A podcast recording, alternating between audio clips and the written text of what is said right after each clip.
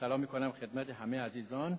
خیلی ممنون برادوار تشکر می‌کنم که این فرصت رو به من دادین که امروز از کلام خدا پیغام بیارم.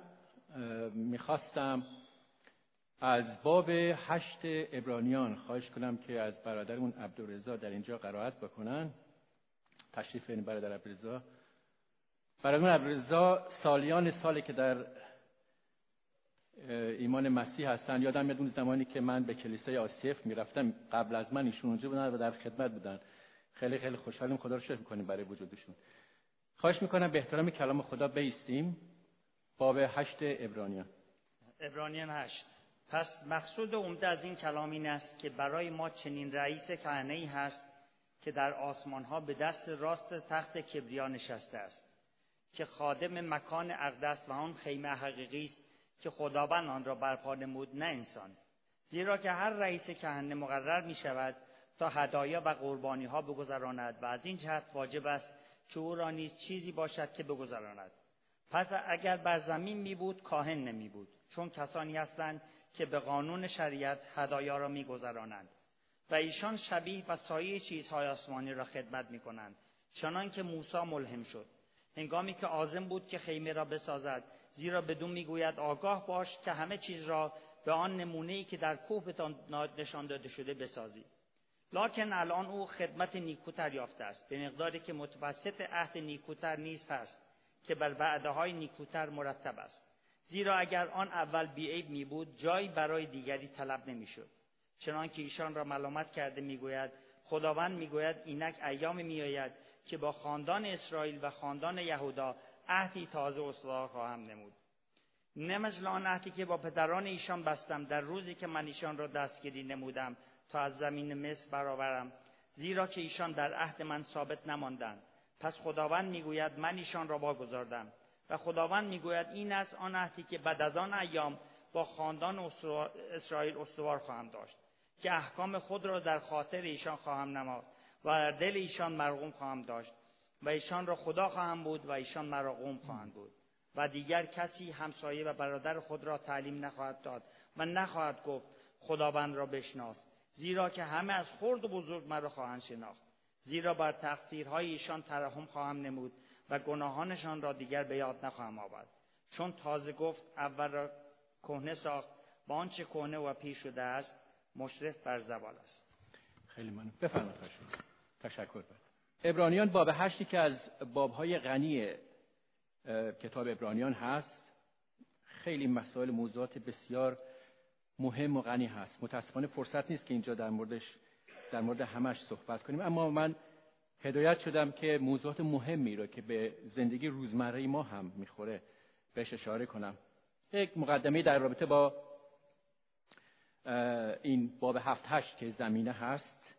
نویسنده ابرانیان در بابهای قبل در مورد کاهن صحبت کرده کاهن اعظم. و می‌دونیم که اولین کاهن هارون برادر موسی بود و تا زمانی که این کتاب نوشته می‌شد 83 تا کاهن اومده بودن اعظم و رفته بودن و همه مرده بودن. و در اینجا برتری عیسی مسیح رو صحبت می‌کنه که کاهنا اومدن و مردم می‌رفتن پیششون قربانی میذاشتن ازشون خواهش می‌کردن که برای ما شفاعت کن. اونا رفتن مردن و اونا باید صبر می‌کردن که یه کاهنی دیگه باشه. ولی عیسی مسیح او زنده است و برای ما همیشه شفاعت می‌کنه و کهانت می‌کنه. برای همینه که ما در اینجا در کلام خوندیم که او همیشه زنده است. در باب قبلم اشاره شده. در مورد دو موضوع که اینجا مهمه اینه که او زنده است و او برای ما همیشه داره کهانت می‌کنه و کهانتش پایانی نداره. چرا؟ چون کهانتش اون آسمانیه. و این مسئله نکته مهمی هست. موضوعی که بیشتر می‌خوام بهش اشاره کنم از آیات 6 به بعد هست 6 تا 12 ولی قبل از آن می‌خوایم واقعا دعا کنیم که خداوند این کلام رو در ما برکت بده. این کلام رو در ما با روح خودش در فکر و قلبمون حک کنه و ما واقعا بدونیم که از این کلام چی می‌تونیم یاد بگیریم. سرار خم کنیم. پدر جان شکرت می‌کنم برای کلام زندت برای اینکه خداوند تو کلام تو مکتوب کردی تا یاد بگیریم خداوند که تو از ما چی می‌خوای برای ما چه هدفی داری. متشکر تو هستیم. روح القدس که امروز در میان ما هستی. دعا می‌کنم که تو از طریق روحت خداوند امروز به ما یاد بده که امروز باید خداوندا چیکار بکنیم که تو رو خوشنود کنیم. امروز خداوند از کلامت برای ما چه پیغامی داری؟ با گذاری در نام عیسی مسیح خداوند. آمین. خب از آیه 6 تا 8 می‌خونم که ببینیم که چه پیغامی هست در اینجا. آیه 6 دوباره میگه اما خدمت که عیسی یافته به مراتب برتر از خدمت آنهاست. منظور همون کاهنان قدیمه. به همان میزان که او واسطه عهدی به مراتب بهتر از عهد قدیم است. یعنی عیسی مسیح واسطه عهدی به مراتب واسطه عهد قدیم است. عهدی که بر وعده های نیکوتر بنا شده است. زیرا اگر عهد نخست نقصی نداشت نیازی به طلب کردن عهدی دیگر نبود. اما خدا نقصی یافت و به دیشان فرمود خداوند می‌گوید هان زمان فرا می‌رسد که با خاندان اسرائیل خاندان یهودا عهدی جدید خواهم بست. خیلی نکات بسیار بسیار مهمی هست در این قسمت. در اینجا یک عبارتی رو به کار می‌بره که خیلی کمتر ما حتی بهش شاید دقت بکنیم. در اینجا صحبت می‌کنه که عهد جدیدی رو خدا با ما بسته که بهتر از عهد قدیمه. من نمی‌دونم شما چقدر دقت کردین. این کتابی که در دستمونه ما عبارت به کار می‌بریم میگیم چی؟ عهد و عهد قدیم. در اینجا میگه که آن عهد قدیم عهد جدیدی اومد که بهتر از اونه. یعنی این عهد جدید بهتر از این. صحبت در اینجا نیست که اون عهدی که گفت خوب نبود قدرت نداشت یا باطل بود یا اینکه کلام خوب نبود. نه این نیست. اما چه چیزی هست؟ میگه میگه عهدی که بر وعده های نیکوتر بنا شده. چرا؟ چون عهد نخست نقصی اگه نداشت عهد جدید نیومد. یعنی چی؟ یعنی عهد نخست عهد اول یه نقص توش بود. خیلی وقتا سوال باید بکنیم که چرا عهد نخست اون عهد اولیه عهد قدیم عیبی ایرادی درش بود؟ منظور از عهد عتیق همون عهد که در کتاب عهد عتیق بر روش نام گذاشته شده. یک عهدی هست در عهد عتیق که ما به اون نام این کتاب رو میگیم عهد عتیق و عهد جدید. من می‌خوام این رو باز بکنم که منظور چی هست. در اینجا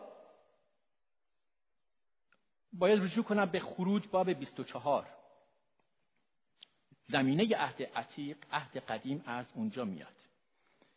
خداوند وقتی که قوم اسرائیل رو آزاد کرد به موسی و سه نفر دیگه هفتاد نفر از بزرگان قوم هفتاد سه نفر با خودش رفتن بالا. فقط موسی رفت نزدیک خدا شد و خدا دستورات و شریعت را داد به موسی. موسی اومد پایین. من خیلی تو details میرم برای که اینا خیلی مهمه. موسی اومد پایین برای قوم خوند. گفت خداوند دستورات داده شما انجام می‌دید؟ قوم گفتن البته که انجام میدیم. هر چی خدا گفته احکام شما انجام میدیم. این تمام نشد. به همینجا ختم نشد. امروز برادر خواهرمون فرزندشون رو تقدیم کردن. قول دادن که خودشون و فرزندشون در خداوند باشن. خیلی خب این قول بود تموم شد رفت. یک پیمانی بود با خدا بستن. ولی اون زمان اینطور نبود. آنها گفتن انجام میدیم احکام خدا رو انجام میدیم. اما موسی به این اکتفا نکرد. چون خدا بهش فرموده بود. پایینتر اومد همونجا مذبحی رو درست کرد. قربانی رو آوردن قربانی رو برای گناهان قربانی سوختنی در باب 24 میگه قربانی سوختنی انجام دادن برای گناهانشون. ولی در اونجا یک فرقی می‌کرد با قربانی های دیگه. طرز روشش که فرقی می‌کرد. شما اگر که در لاویان در مورد قربانی سوختنی برید بخونید ببینید که خب قربانی می‌کنن گوشت رو میریزن تماما گوشت رو میریزن اون گوشت قربانی روی مذبح میسوزه خونش رو چیه؟ میپاشن به مذبح به قربانگاه جهت کفاری قوم گناهان. اما این یک فرقی داشت. در اینجا موسی میاد خون رو بر میداره. خیلی نکته ریز خیلی مهمه قوم اسرائیل قول دادن که احکام خدا رو انجام بدن. موسی خون بر میداره نصفش می‌کنه. نصفش رو میاره. این قوم بین کی بود؟ بین خدا و مردم. نصفش رو میریزه روی مذبح روی قربانگاه و نصفی دیگه از اون خون رو میپاشه روی مردم. این عهدی است بین شما و خدا. شما هم چیزی رو پیدا نمی کنید فقط در این عهد و پیدا پیمان. عهد و پیمان همیشه بین دو نفر با یک خون تثبیت می‌شد مهر می‌شد امضا می‌شد با ریخته شدن یک خون. و این مطلب خیلی مهمیه. و در اونجا دو مرتبه قوم یک صدا گفتن بله ما احکام خدا را انجام میدیم. خون خیلی مطلب مهمی بود در عهد عتیق. من وارد قضیه نمیشم. فقط این مسئله مهم بود که ریخته شدن خون موضوعات دلیلای خاصی داره. یکی از اون دلیلاش این بود که آن شخص بدانه که خونی ریخته شده برای برگزاری یا پایبند بودن وفادار بودن به اون عهد. پس این عهد یا عهدنامه نمی‌تونست باطل بشه. اگر یکی از اون دوتا حالا ما اینجا خدا در اینجا بوده اگر یک نفر اون از اون دو, دو طرفین طبق اون عهد رفتار نمی‌کردن این عهدنامه باطل می‌شد. در اینجا در این آیه میگه زیرا اگر عهد نخست نقصی نداشت. خیلی اینو بعد اشتباه متاسفانه تفسیر می‌کنن. زیرا اگر عهد نخست نقصی نداشت. منظور این نیست که باب 24 که صحبت کردم دستورات خدا که آوردن نقصی درش بود. نه نه نه نه. منظور این بود که اگر عهد نخست قوم اسرائیل اگر درشون نقصی نداشت عهدی رو خراب کردن. عهدی رو که پیمانی رو که بسته بودن چیه؟ انجام ندادن. اگه نقصی نداشت عهد جدیدی نمیمد که بهش می‌رسیم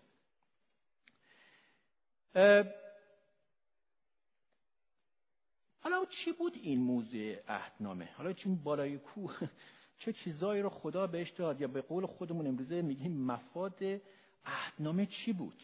در عهد عتیق یا دو تا ستون اگر ما عهد عتیق رو بخوام در یه جمله تعریف بکنیم دو تا ستون مهم بود در ایمان عهد عتیق. یهودی این دو تا چیز رو بهش توجه می‌کرد. یک پرستش خدای واقعی. دوم رفتار عادلانه منصفانه با انصاف بودن. اون شخص با هم خودش. همین. برای یک یهودی خیلی مشخص بود. انقدر مشکل نبود که بدونه که برای اینکه ایمانش به خدا در عمل نشون بده چی کار باید بکنه؟ پرستش خدای واقعی. بعد چی؟ رفتار عادلانه با انصاف بودن. این خیلی مسئله مهمی بوده هست و در کلام این بارها درش چه؟ تکرار شده. ده فرمان توجه داشته باشید. چهار فرمان اولش در رابطه با رابطه ما با خداست. شش رابطهش فرمانش در رابطه با رابطه ما با هم نوعه. خدا براش خیلی مهمه همانطوری که ما چطور به او رفتار بکنیم در ارتباط باشیم ما با یکدیگر چی باشیم؟ خیلی ها فکر می‌کنن که در فرمان. من عهد عتیق بود دیگه ما دیگه نباید نیازی نداریم دیگه در این عهد و پیمان باشیم. عزیزان هیچ محتوای این عهد تغییر نکرده. نوع و روش این عهد فرق کرده که ما بهش می‌رسیم عهد جدید. آیه نو رو من قرائت می‌کنم؟ آیه قسمت قبل آیه هشت میگه عهد جدید خواهم بست. آیه نه این عهد مانند عهدی نخواهد بود که با نیاکانشان بستم. آن روز که دست ایشان را گرفتم تا از سرزمین مصر به در آورم. زیرا خداوند می‌گوید ایشان به عهد من وفادار نبودند. پس از ایشان روی گرداندم.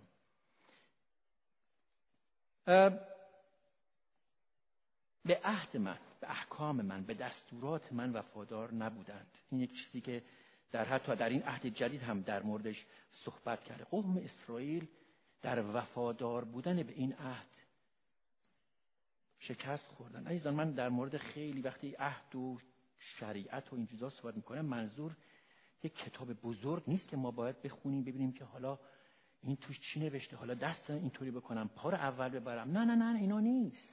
در دو چیز. در دو چیز خلاصه شد گفتم. پرستش خدای واقعی رفتار عادلانه با ترحم با مردم منصفانه. خیلی این صحبت داره خیلی این این باز باید بشه. انصاف در زبان انصاف در عمل. این این خیلی مسئله بزرگیه. این هنوز باقیه. این عهد هنوز به قوت خودش باقیه.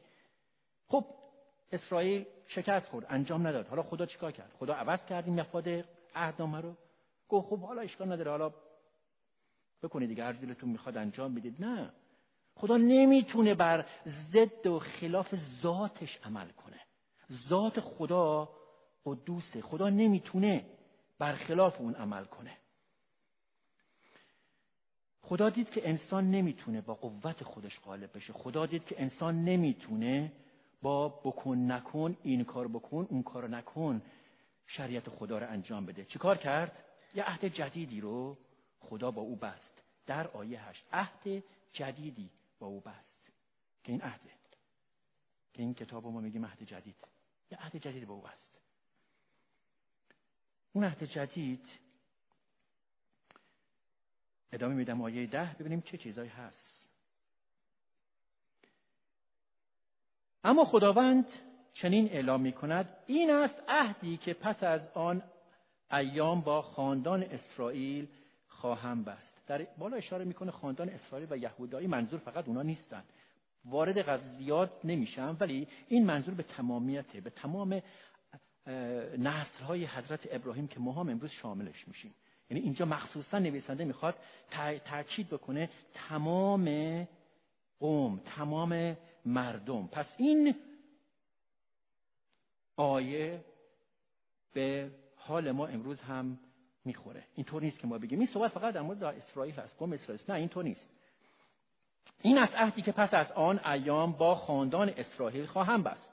احکام خود را در ذهنهای ایشان خواهم نهاد و بر دلهای ایشان خواهم نگاشت. من خدای ایشان خواهم بود و ایشان قوم من خواهند بود. خیلی جالبه. این این عهدیه که خدا چیه؟ توی عهد جدید با قوم ما با ما با قومش داره میبنده. احکامش رو چیکار می‌کنه؟ در ذهنمون قلبمون می‌خواد بذاره. ذهنمون قلبمون می‌خواد بذاره. و چیه؟ بدین وسیله خیلی از دقت کنید روی آیه. بدین وسیله ما قوم خدا میشیم آیه بعدش قسمت بعدش. و او خدای ما میشه. احکام او در ذهن قلب ما میره. ما قوم او میشیم او خدای ما. یعنی اگر که این نباشه ما قوم اون نیستیم او خدای ما نخواهد بود. در آیه هفت صحبت از وعده های نیکوتر شده. عهدی که بر وعده های نیکوتر بنا شده است. می‌خوام ببینیم که این عهد که بر وعده های نیکوتر بنا شده چیه؟ اولین وعده یا عهدی که وعده نیکوتر در همین قسمت هست. احکام خود را خدا میگه در ذهن و در قلب می‌ذاره. که چیه؟ خدای ما باشه و ما قوم او باشیم. آنچه که خدا همیشه از قومش همیشه از ما انتظار داشته اینه که این گونه ما او رو محبت کنیم. ما چطوری می‌تونیم خدا رو محبت کنیم؟ واقعا خدا رو شروع میشه محبت کرد. هر که مرا دوست دارد احکام مرا به جا میآورد. با به جا آوردن احکام خدا ما می‌تونیم به خدا محبت خودمون رو نشون بدیم. من نمی‌دونم همسرا چجوری غیر از اینکه آی لاو یو دوست دارم بگم چجوری نشون میدن. یه خوردی با اعمال ما به همدیگه نشون میدیم. همش حرفی نیست.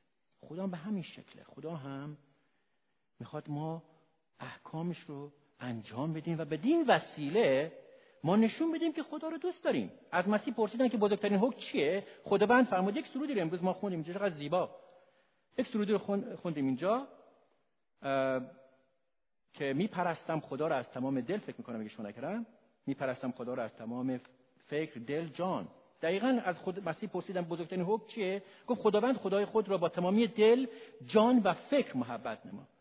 این بزرگترین حکم نخستین بزرگترینه. با فکر دل جان. ما بعضی وقتا فکر می‌کنیم که دیگه می‌دونید مسیحیتی نیست دیگه خور آزاده. من مقاله رو میخوندم متاسفم این رو بگم که شخص بزرگی در ایران می‌گفت که بابا اینا که میرن مسیح میشن ما می‌دونیم برای چی میشید. اینا برای پاسپورت میرن. من شخص بسیار مهم میره اینا برای که راحت تره. دیگه روزه نمی‌گیرن. صدقه نمیدن. نمی‌خوان برن یه کشور دیگه زیارت بکنن. راحتم حالا تو کشور ما خیلی از این کارا می‌کنن کارهای دیگه می‌کنن مشروب می‌کنن و و و برای اون آزاده. و خیلی چیزهای دیگه من خیلی متاسفم که این رو میشنوم و این رو برم بازگو می‌کنم. ولی یه حقیقتیه. یک حقیقتیه. ما مسیحی ها فکر کرد می‌کنیم شاید که خب مسیحیت همینه. زیاد روی احکام خدا دقت نمی کنیم رد میشیم. واقعیت هم اینه که وقت نیست وگرنه من این سفر رو پر می‌کردم از آیاتی که مسیح به طور خاص ما در رابطه با خود مسیح هم صحبت می‌کنیم اینا که آیات قدیمیه که در عهد عتیقه. خود مسیح اتفاقا چقدر در رابطه با به جا آوردن احکام رفتار صحبت کرد. آیاتش همش همینه. برید موزه سر کور رو بخونیم ببینیم چی میگه. همش در مورد رفتار اعماله.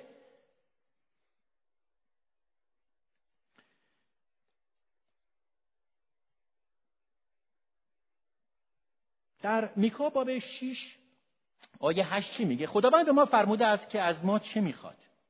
آنچه از ما می‌خواد این است که رحم و انصاف داشته باشیم. با کمال فروتنی احکامش را به جا آوریم. باور بفرمایید که من تو این چند روز اخیر چقدر آیه مشابه این مطالعه می‌کردم. یعنی یکی دو تا آیه نیست عزیزان. ما نباید میشه یه آیه را از کلام بگیریم بگیم خدا اینو گفته. نه. پر از آیه هست که در این ردیف داره صحبت می‌کنه. در عهد عتیق شریعت رو بر دو سنگی نوشته شد.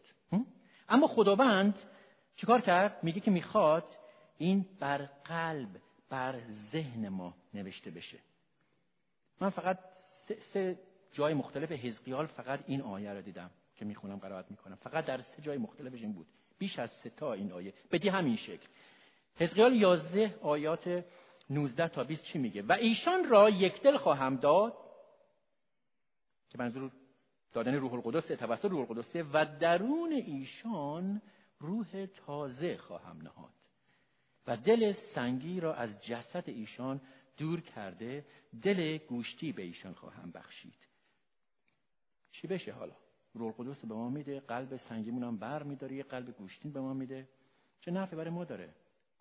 بقیه آیه تا در فرایز من سلوک نمایند تا در احکام من راه برن و احکام مرا نگاه داشته آن را به جا آورند. و ایشان قوم خواهم من خواهند بود و من خدای ایشان خواهم. دوباره این آیه تکرار میشه. عزیزان چیز غیر از این نیست. اگر ما می‌خوایم قوم خدا باشیم خدا خدای واقعی. خدای ما باشه خدا این را از ما می‌خواد. باید فکرمون ذهنمون قلبمون همه در این مسیر بره جلو. قوم یهود روح القدس رو نداشتن. خب معلومه که نمی‌تونن شریعت رو به تو کامل نگه دارن. اما ما امروز روح القدس رو داریم. پس باید خیلی از لحاظ اخلاقی رشد بکنیم. متاسفم اینو بگم که زیاد در مورد اخلاقیت مسیحی صحبت نمیشه. در میان خودمون منظور من این نیست که اینجا. زیاد صحبت نمیشه که خب حالا ما مسیحی شدیم اخلاقمون چی؟ مسیح اومد برای چی؟ فقط اومد که گناهامون رو ببخشه؟ همین. در عهد عتیق که کسی نتونست اونو انجام بده که میگه نقصی درش بود شما نمی‌تونید یک آیه پیدا کنید که یکی بگه اگر این فلانی گناه رو کرد بریم فلانی بکنید این کارو بکنید. یعنی اگر که شما یک گناهی کردید خدا نکرده در عهد عتیق بودید راه حلی نداره. می‌دونید چی میگه؟ اگر کسی سهون گناهی بکنه این کارو بکنه. برید در لاویان باب چهار شش همه رو پر از این عبارت تاکید کرده خدا اگر کسی سهون گناهی انجام بده حالا بره این کارو بکنه. یعنی ناخواسته. ناخواسته. تاسفم که بگم بعضی وقتا من می‌بینم ایماندارا ارادی. با دانسته دست به عملایی می‌زنن که خلاف کلام خداست. این یعنی توقیان این یعنی به ضد خدا عمل کردن.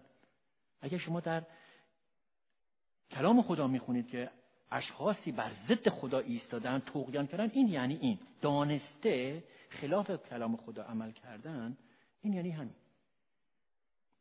پس اولین وعده چی بود؟ این که خدا احکام خودش رو می‌خواد در قلب ما در فکر ما بنگاره تا چی بشه؟ تا ما قوم خدا بشیم و او هم خدای ما بشه. دومین وعده که در آیه 11 هست من این رو قرائت می‌کنم میگه از آن پس کسی به همسایه خود تعلیم نخواهد داد و یا کسی به برادر خود نخواهد گفت خدا را بشناس زیرا همه از خرد و بزرگ مرا خواهند شناخت. این منظور به این نیست که ما دیگه نیازی نداشته باشیم که کسی به ما تعلیم بده دیگه هم ما دیگه می‌دونیم دیگه کلام چیه. نه این منظور این نیست. در زمان قدیم کاهنانی که از خدماتی که انجام می‌دادن تعلیم هم انجام می‌دادن. تعلیم رو خدمت تعلیم رو هم داشتن. بعد وقتی اینا تفسیر خودشونو می‌دادن یک توراتی که خیلی ده فرمان بود هفتاد دو کتاب ازش درست کردن برای بکن نکن این کار بکن هنوزم که هست همینه. منظور این نیست که ما نیازی به تعلیم گرفتن نداریم. منظور این بود که روح القدس در شما میاد ساکن میشه. معلم آسمانی وقتی کلام رو می‌خونید بعضی مسائل رو برای شما مکشوف می‌کنه باز می‌کنه. باور بفهمید برای من اینطوریه مطمئنم برای شما همینطوریه. این منظور این نیست که ما اصلا نیاز نداریم به معلم و تعلیم و اینها. شناخت خدا در اینجا وعده دوم شناخت خداست. شناخت خدا ربط مستقیم داره به زندگی اخلاقیات ما. بسیار ربط زیاد داره. و تصمیماتی که ما در زندگی می‌گیریم ما چقدر در زندگی تصمیم می‌گیریم؟ در طول روز چند دفعه تصمیم می‌گیریم؟ این کارو بکنیم این رو بگم این امر انجام بدم. ما چطوری همینطوری تصمیم می‌گیریم؟ من بسیار وقت دیدم که یه نفر میاد یه آیه رو باز می‌کنه. کلام رو اینجوری می‌گیره. میگه امروز خداوند به قلم من صحبت کن حالا دو صفحه است نزدیک 50 تا یا 70 تا آیه. حالا کدومش با خدا بخواد با تو صحبت کنه خیلی جالبه. این یکی از بزرگترین کار اشتباهیه. ای عیسی مسیح به نام تو okay. حالا خداوند اینجا میگه okay تا نه عزیزان این نیست. تصمیمات ما اگر بر اساس اینطوری باشه اشتباهست. تصمیماتی که ما در زندگی می‌گیریم اخلاقیات باید بر اساس شناخت خدا باشه. اگر بر این اساس نباشه شانسیه. شما دستتون رو می‌کنین توی این بلیط بخت حالا برنده شد نشد. تصمیمات زندگی ما اعمالی رو که انجام میدیم بر اساس شخصیت خدا و اعمالی که خدا انجام داده اهداف خدا همه اینها بر اساس شناخت خداست. خدا اومد خودشو در اعمالش به من نشون داد. قوم اسرائیل رو آزاد کرد و گفت که تا به من به شما به اونها ثابت بکنم که من خدای واقعی هستم. خدا همیشه می‌خواسته خودش آشکار کنه خودش رو بشناسونه. چطوری؟ با معجزاتش با اعمالش. می‌خواسته شخصیت خودش رو به ما نشون بده. سوالایی که اساسیه که در رابطه با تو کتاب مقدس در رابطه با انسان و خدا در رابطه با ما با خدا چیه؟ اینکه خدا از ما چی می‌خواد؟ آیا فکر کنیم خدا از ما چی می‌خواد؟ کلام بخونم آیا اینه؟ روزه بگیرم آیا اینه؟ بیام یک شنبه کلیسا؟ چیه؟ برای من خدا این چیکار کرده؟ این خدا برای من چیکار کرده؟ چه وعده هایی رو به من داده؟ اصلا برای چی من انتخاب کرده؟ می‌دونیم که هیچ کدوم از ما با اراده خودمون یعنی اراده خودمون هست. با انتخاب خودمون ما اینجا نیومدیم. حالا من تشخیصم کلام خوندم آره تصمیم گرفتم که من امروز مسیح بشم. هرگز. تا خدا خودش روحش رو آشکار نکنه بر ما خودش رو آشکار نکنه روح القدس برای ما جا نندازه امکان نداره. امکان نداره. امکان نداره. اول قرنتیان باب 12 سه این رو میگه. هیچ کس هیچ احدی به جز روح القدس نمی‌تونه عیسی مسیح رو خداوند بگه پس فکر نکنیم که ببالیم. آره من خیلی متحصیل کرده بودم خیلی کتاب میخودم خیلی تحقیق کردم. و چیه؟ به این نتیجه رسیدم که عیسی مسیح خداونده هرگز اینطوری نیست عزیزان. خدا برای چی من انتخاب کرده؟ چه از چه طریقی می‌خواد که من با او در ارتباط باشم؟ چطوری باید باشم؟ این سوالات خیلی اساسیه. در رابطه ما با خدا. نمی‌دونم واقعا افتخارات ما در زندگی چیه. هر کسی افتخاراتی داره. بعضی افتخاراتشون همسرشونه مقامشونه ثروتشونه خونهشونه کارشونه شغلشونه نمی‌دونم. اما ببینیم که از لحاظ خداوند افتخارات چیه. ارمیا باب 9 آیه 23 و 24 میگه مرد دانا به حکمت خود افتخار نکند شخص نیرومندم به قدرت خود نبالد ثروتمندم به ثروت خود چه فخر نکنه. هر کی می‌خواد افتخار بکنه به این افتخار کنه که مرا می‌شناسه. پس چقدر شناخت خدا مهمه. افتخار ما امروز باید این باشه که من خدا رو می‌شناسم. باهاش ملاقات کردم. در ادامه این خیلی مهمه. و می‌داند که خداوند هستم و رحمت و انصاف و عدالت را بر زمین به جا میآورم. چیزایی که باعث چیه؟ سرور و خوشنودی من میشه که شما باید همین کار بکنید که باعث سرور و خوشحالی من میشه. رحمت و انصاف. آخر برمیگردیم به به جا آوردن رحم و انصاف. یعنی تمام اینها برمیگرده. من وقتی که موضوع صحبت انصاف می‌کنم خواهش مندم به این سو تفاهم نشه ما مگه ما آدم بی انصافی منظوری نیست نه. خیلی کارا ما انجام میدیم بدون منظور ولی در نهایت انصاف درش نیست. یکی زیبون محبت می‌کنه جواب محبتش یه طور دیگه میدیم. یکی زیبون محبت می‌کنه بیشتر می‌خوایم ازش. یکی کسی محبت می‌کنه بعد در نهایت فکر می‌کنیم که چیه؟ آره دیگه بابا دیگه خب اینا دیگه ایمانداران قدیمی هستن باید بکن حقته باید بکنی نه اینطوری نیست. اینطوری نیست. انصاف کجا رفته؟ ما همیشه یادم میاد مادر بزرگم یک همیشه می‌گفت انصاف هم خوب چیزیه. صحبت کرد. انصاف هم خوب چیزیه. واقعا انصاف هم خوب چیزیه. خدا خیلی در رابطه با انصاف در عهد عتیق صحبت کرده. خیلی آیات زیادی در رابطه با انصاف. و شاید فکر بکنیم که خیلی آدمای با انصافی هستیم ولی واقعیت هم اینه که وقتی که با عینک خدا با ذربین خدا نگاه می‌کنه خدا به ما ما آدمای با انصافی نیستیم. نیستیم. حداقل در رابطه با خودش نیستیم. البته با یکدیگر نمی‌دونم. این چیزی که باید خودمون در رابطه با خودمون تصمیم بگیریم. اساس اخلاقیات کتاب مقدس. چرا من دارم میگم اخلاقیات؟ برای که همش خداوند در این وعده هایی که گفته داره در رابطه با رفتار ما با خودش داره صحبت می‌کنه که ما چه رفتاری داشته باشیم. اخلاقیات اساس کتاب مقدس این اخلاقیات اینه که در اینه. یعنی کل این کتاب مقدس اگه اخلاقیاتش رو بخوام تو یه جمله خلاصه کنیم اینه. اینه که خدا چون همینطوریه یعنی اینطوری خودش آشکار کرده در کلام می‌خواد که ما هم همونطوری باشیم. یعنی چی؟ یعنی خدا میگه خدا محبت است. ما نمیگیم خدا محبت داره ما میگیم خدا محبت هست. پس می‌خواد که ما محبت داشته باشیم. خدا قدوسه از ما می‌خواد که مقدس باشیم. مقدس باشید زیرا که من خدا یهوه مقدس قدوس هستم. ببینید اینا همش داره برمیگره به شخصیت خدا. پس خیلی مهم شناخت خدا. خدا همان جوری که هست می‌خواد که ما هم همونطوری باشیم. در حقیقت ما باید منعکس کننده ذات و قدوس خدا باشیم.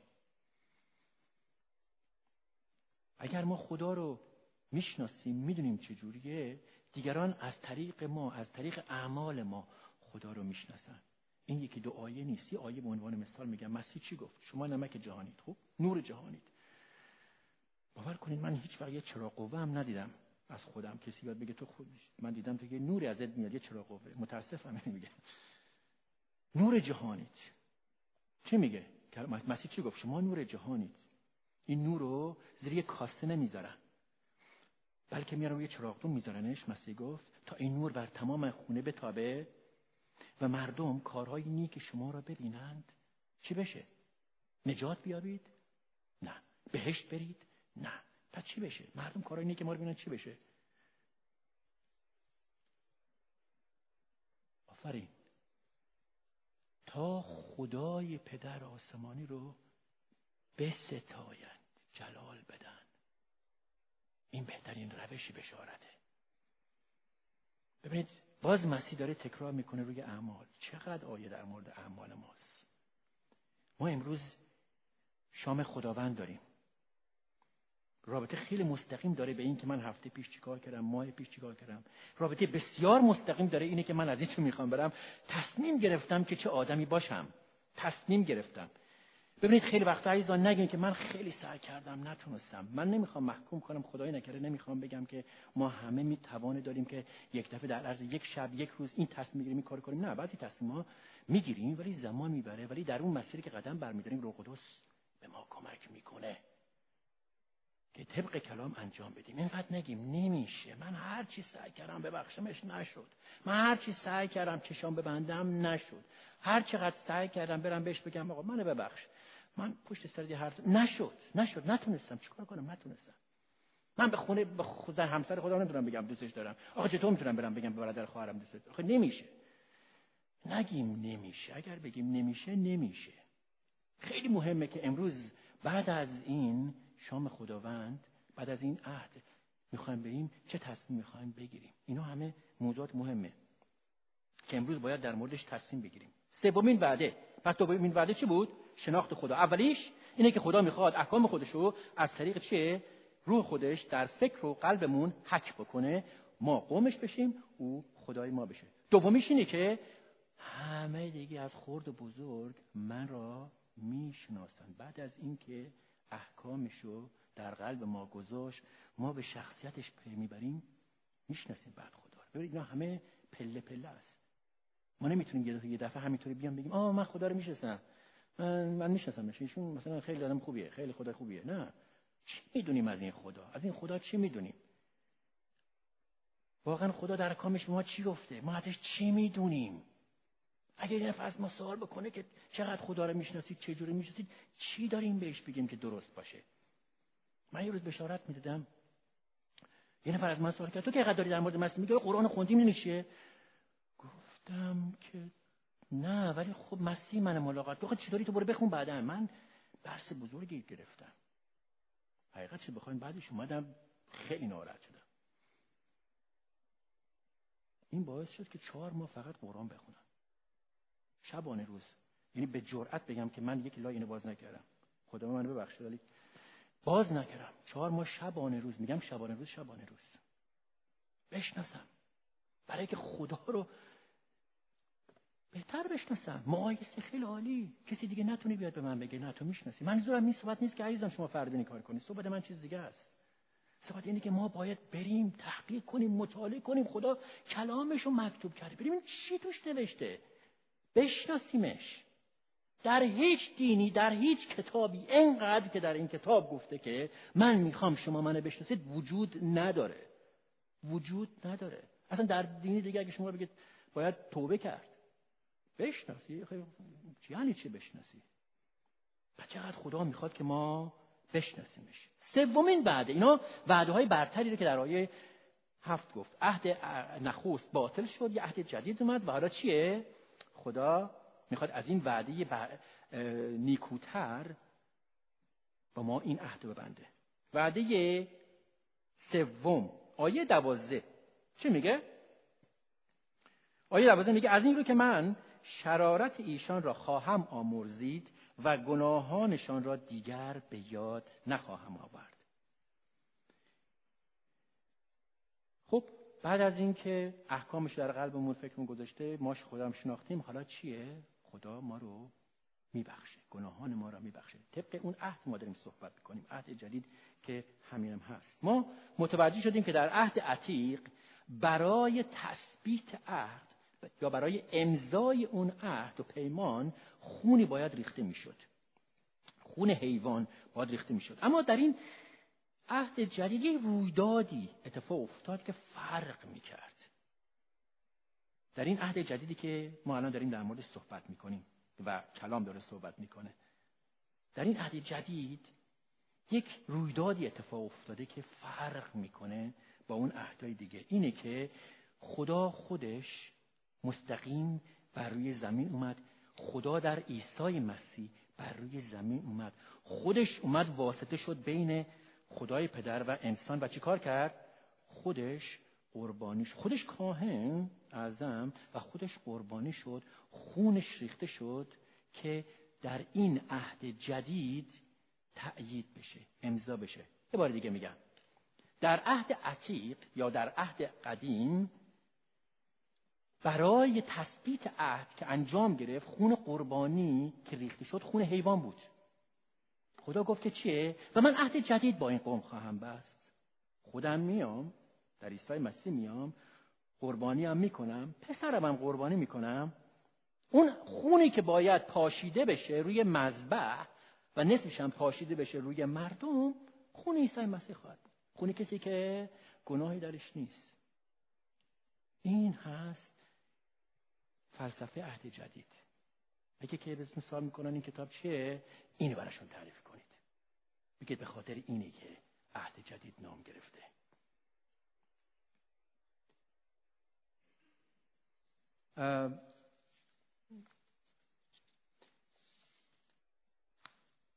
مسیح در شام آخر چی, چی گفت؟ چه فرمود؟ در لوقا باب 22 19 میگه چی؟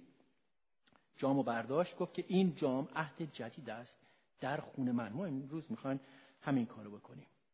جامو گرفت گفت که این جام عهد جدید است در خون من. یعنی چی؟ یعنی حیوان قربانی نشد برای تثبیت عهد. ما یک عهدی به خدا بستیم. عزیزان ما بستیم. ما با ایمانمون به عیسی مسیح با خدای پدر یک عهدی بستیم که احکام اون رو انجام بدیم. باور کنید همینه. و عیسی مسیح خونش ریخته شد روی مذبح بر روی ما گناهان ما. از بین رفت خدا نادیده گرفت و یک عهد جدیدی بر ما بست. اون عهد چیه؟ اون عهد اینه که امروز ما شاهدش خواهیم بود. عیسی مسیح وقتی به شاگردانش گفت که جام رو گرفت گفت این جام عهد جدید است در خون من. یعنی چی؟ یعنی خون حیوان نیست بلکه خون منه که داره پاشیده میشه رو شما و پاشیده میشه روی مذبح برای تثبیت عهد برای اینی که زیر عهد نامه امضا بشه مهر بشه. خیلی مسئله مهمیه. ما بدونیم که چجوری می‌خوام شرکت کنیم. ما بدونیم که این اشاره ربانی چیه؟ این شام خداوند چی هست؟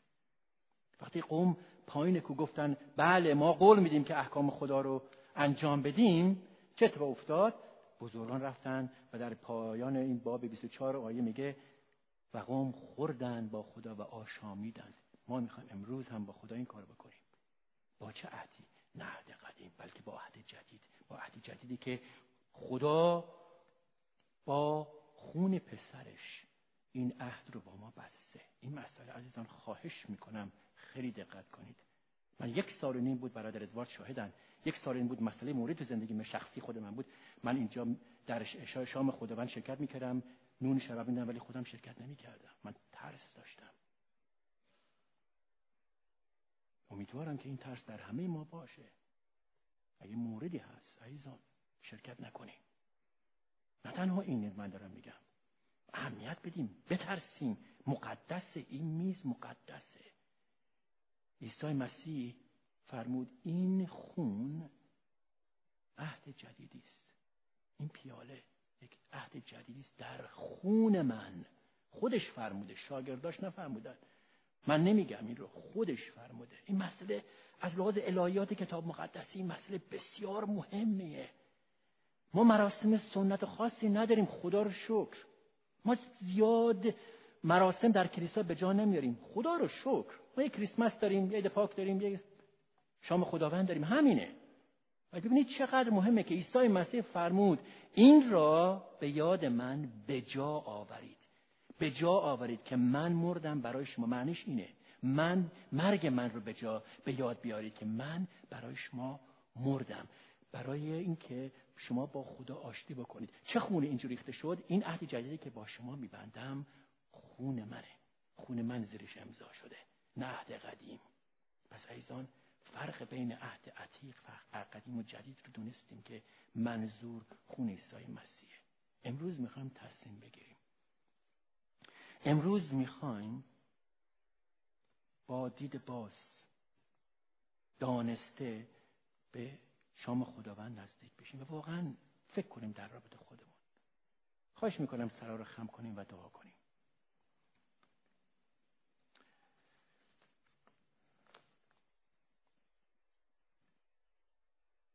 خداوندا متشکر تو هستم برای کلام زندت. برای اینکه تو یک عهد جدیدی رو با ما بستی نه عهدی که ما نتونیم طبق اون عهد رفتار بکنیم و شکست بخوریم. شکرت می‌کنم که به واسطه خون عیسی مسیح نه تنها گناهان ما بخشیده شد نه تنها با تو رابطه مسالمت آمیزی پیدا کردیم با تو آشتی کردیم بلکه تو ما رو در جایگاه آسمانی قرار دادی. متشکرت هستیم که امروز تو در میان ما حضور داری ای خداوند. متشکر تو هستیم ای خداوند که ما تنها با قوت خودمون که تو خودت می‌دونی نمی‌تونیم. اما تو امروز روح القدس رو ما دادی. و بر اساس روح القدس ما می‌تونیم بگیم بله من می‌خوام. خداوندا من امروز می‌خوام تصمیم بگیرم. می‌خوام احکام تو رو انجام بدم. می‌خوام توجه داشته باشم. بی انصاف نباشم. زبانم به بی انصافی باز نشه. اعمال و رفتارم به بی انصافی انجام نده. خداوند دعا می‌کنم که کلام تو امروز در من ای خداوند کار کنه. برای خداوند این پوسته سخت من رو بشکن. ای خداوند شکرت می‌کنم ای خداوند که گناهان من را به یادم نخواهی آورد و امروز منو با یه توبه واقعی خواهی پذیرفت. با اینکه امروز من می‌خوام تصمیم بگیرم که در احکام تو قدم بردارم. امروز می‌خوام این خداوند اون احکامی رو که تو در قلب و فکر من نوشتی. به یاد بیارم و انجام بدم. امروز می‌خوام که به یاد بیارم که تو خداوند واقعی من هستی و من فرزند تو. امروز ای خداوند شکرت می‌کنم که مسیح جان تو با خون خودت این عهد را با من بستی نه با یه خون حیوان. هللویا. شکر می‌کنم. همراه در نام عیسی مسیح. همچنان که در دعا هستیم همچنان که در پرستش هستیم. می‌خوام از کشیش ادوارد خواهش کنم به اینجا بیان و ما رو هدایت کنن. در بقیه جلسه. عزیزم با خدا با خودش ملاقات کنیم. خدا شما رو برکت. خواهش کنم خدا رو شکر برای کلام خدا که شنیدیم در مورد عهد جدیدی که خدا با ما بسته که به وسیله روح مقدسش در ما ساکن بشه احکام خودش رو در قلب ما بگذاره ما او را بشناسیم و به وسیله خون مقدسش گناهان ما را ببخشه.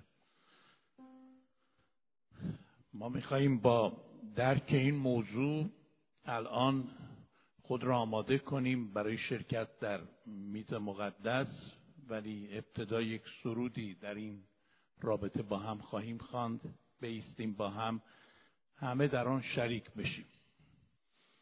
و این کلمات رو مستقیما در دعا به خود خداوند بگیم. نه به عنوان یک سرود بخونیم بلکه به عنوان یک عبادت. به عنوان پرستش ما و به عنوان اعتراف ایمان ما.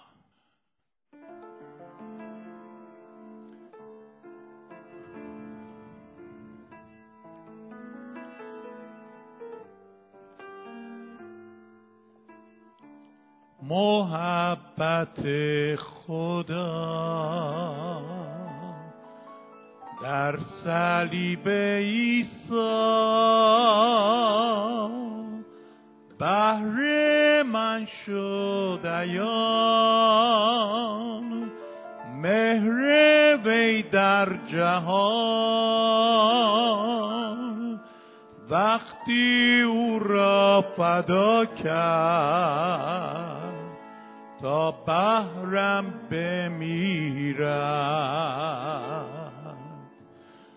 جلال برنامش برای فیضش آنقدر دوست داشت جهان را که بخشید فرزندش. جلال برنامش برای فیضش آنقدر دوست داشت جهان را که بخشید فرزندش.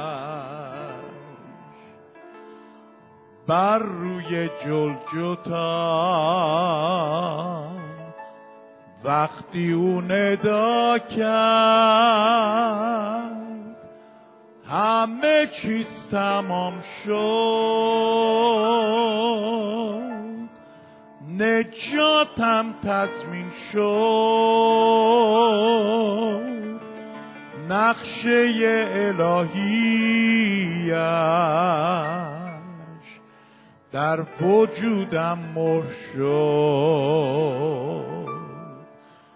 جلال برنامش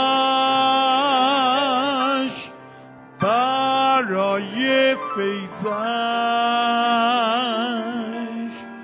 آنقدر دوست داشت جهان را که بخشید فرزندش. جلال برنامش برای فیضش